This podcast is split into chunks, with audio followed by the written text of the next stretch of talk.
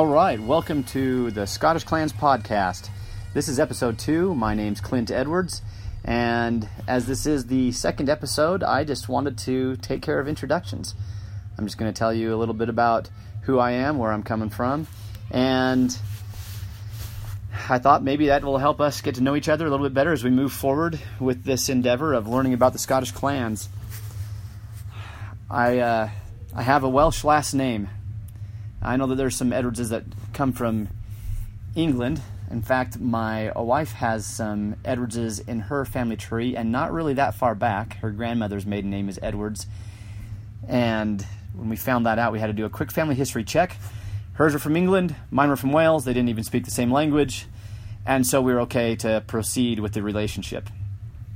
But my father's side of the family is very Welsh as far as you know which the different lines and where they come from on that side of the family.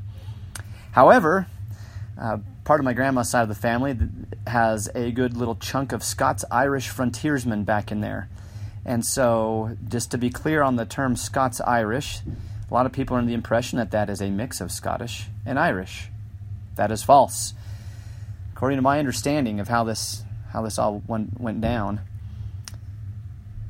King James VI of Scotland, the first of England, cleared off a bunch of the native Gaelic Catholic chieftains in in what we understand was Ulster, and turned it over to the plantation of people he thought would be more loyal to him. And this ended up involving a lot of Scottish settlers in Northern Ireland. Now, these people were drawn mostly from the borders of Scotland although there were other people from different parts of Scotland, including Highlanders, that settled in Northern Ireland there, and they tended to marry with other Scots.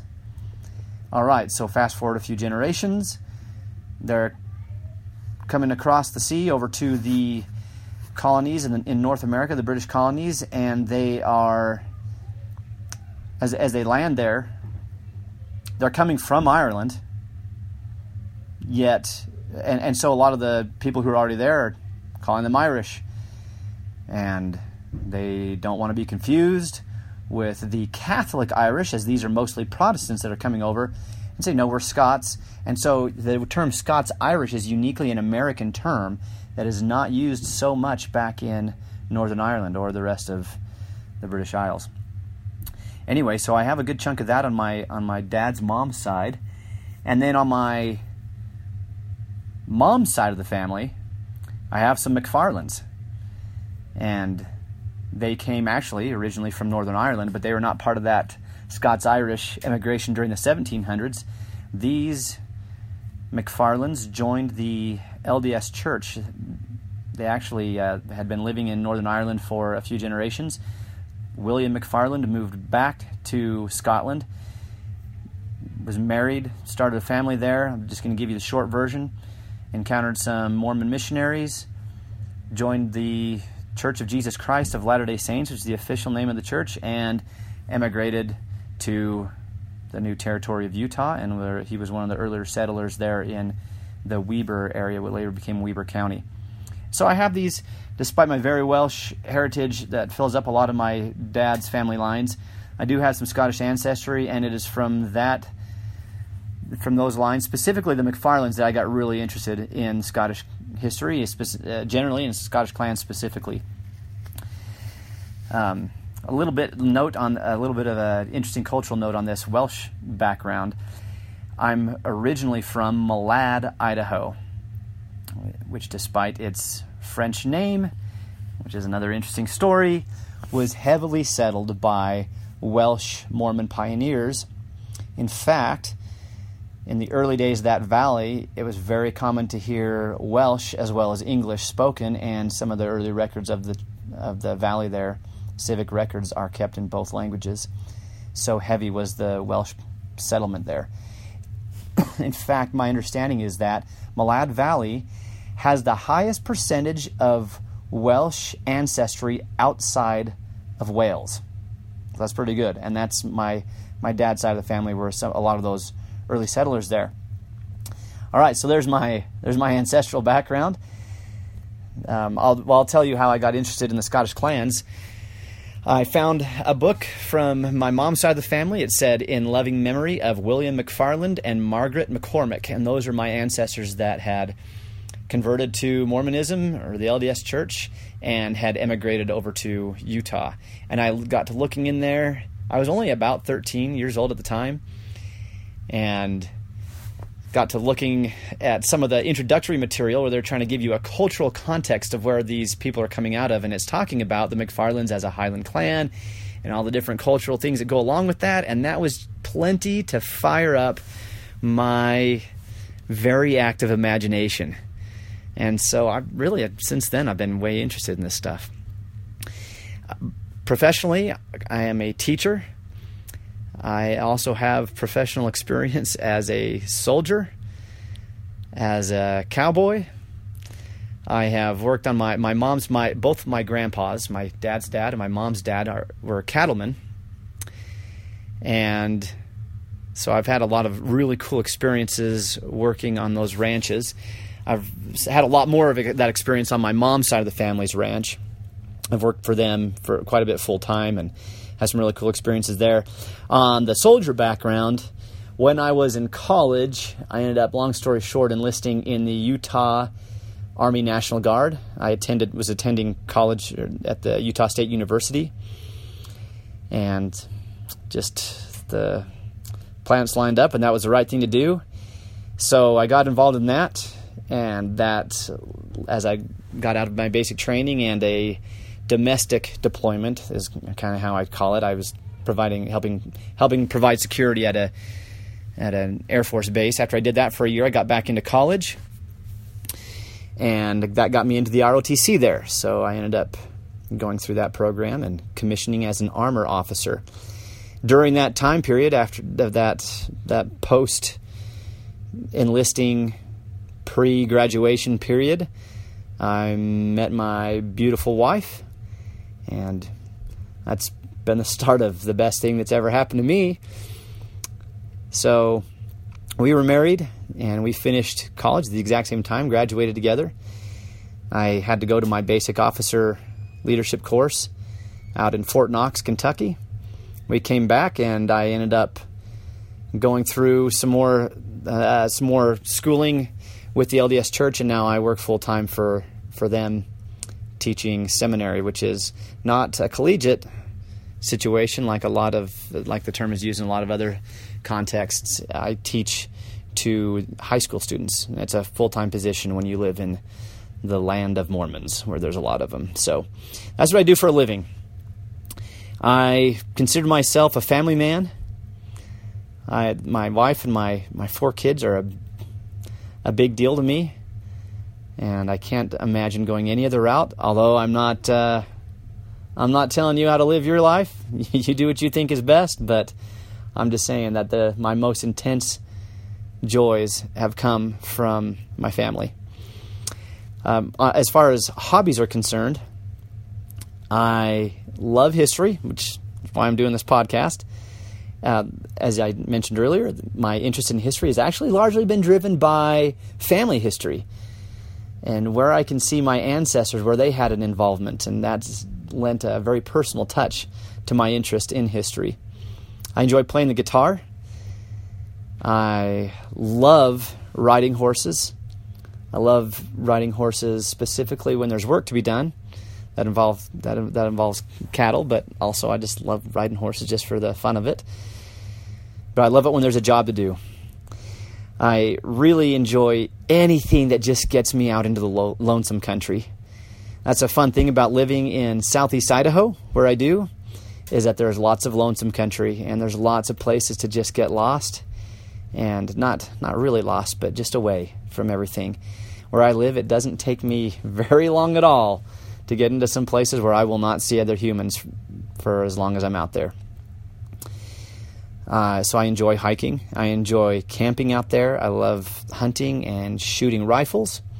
Specifically, pistols are fun too, but I really love rifles. Specifically, I love shooting long range. It's one of my f- fun things I enjoy to do.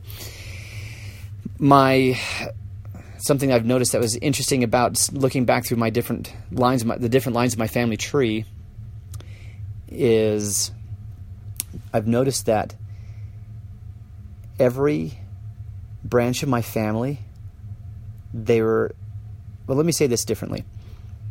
Every time that there's been a frontier, my family has been on it, one branch or another. Not all of them at the same time, not every frontier, but I mean, if you think about Northern Ireland, like I mentioned earlier, as a frontier, you've got new guy. There's natives, not all that fond of the idea of other people taking over their lands, and they're coming into there. And I have I have both sides of that mix in my family tree, but that would have definitely I could think you could call that a frontier.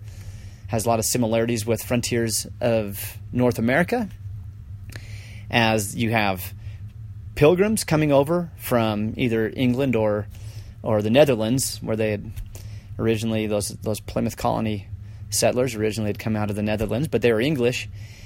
I have uh, folks in that group when they came to North America, and it was that was that was a frontier then for them. Anyway, not for the natives, but for them it was a frontier. And so I've got ancestors in there as the frontier pushes farther west and crosses the Appalachian Mountains. And that Trans Appalachia area is the new frontier. I've got ancestors there.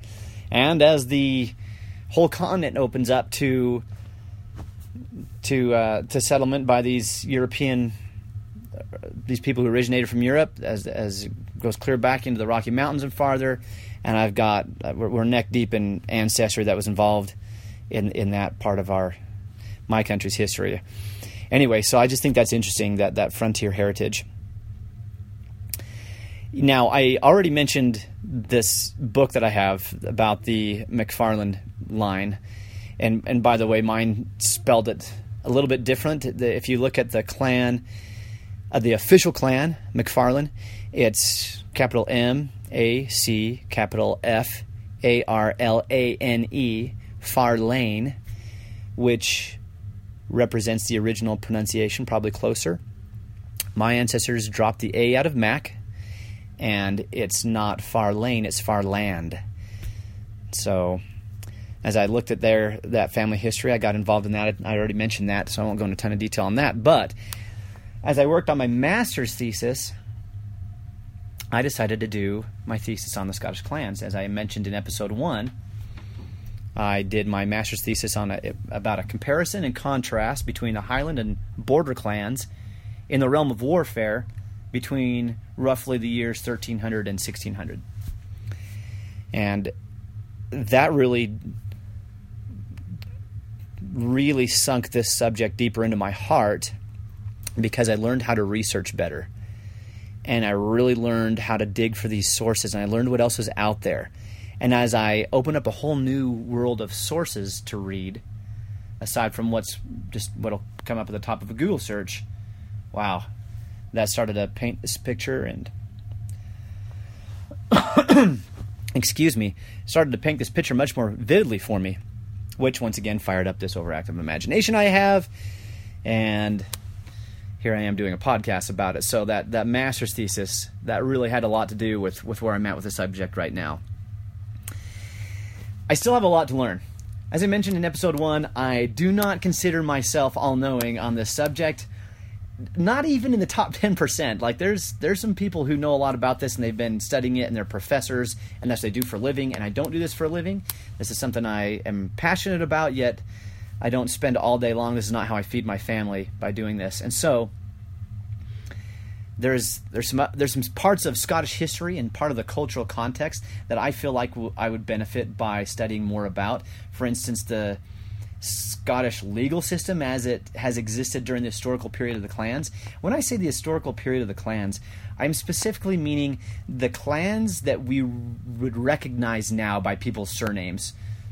So this time period, a lot of the clans I found out have got their start really in the 11 or 1200s, some of them later than that.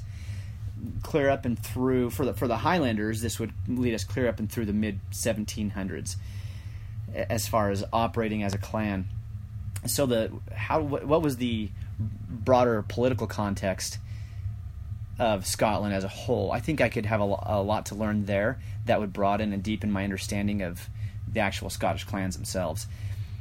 Um, I'm not a fluent Gaelic speaker. I read Michael Newton's book Warriors of the Word, and I, my understanding is that he's a he is a Gaelic speaker, and he can approach that subject from the standpoint of the Highlanders, and and this podcast is or this yeah the nature of this whole podcast is not relegated specifically to the Highland clans. Yet I do think not being a Gaelic speaker is a limitation on understanding, really understanding the cultural context there. Anyway, those are some of my limitations, some of my background, how I got interested in this, what I do for a living, who I am, what I love. I, uh, I have a good life. I've been very blessed, and I look forward to getting to know you guys as we proceed with this podcast and as we interact with each other. So I hope you have a wonderful day, and we'll we'll call it good for now.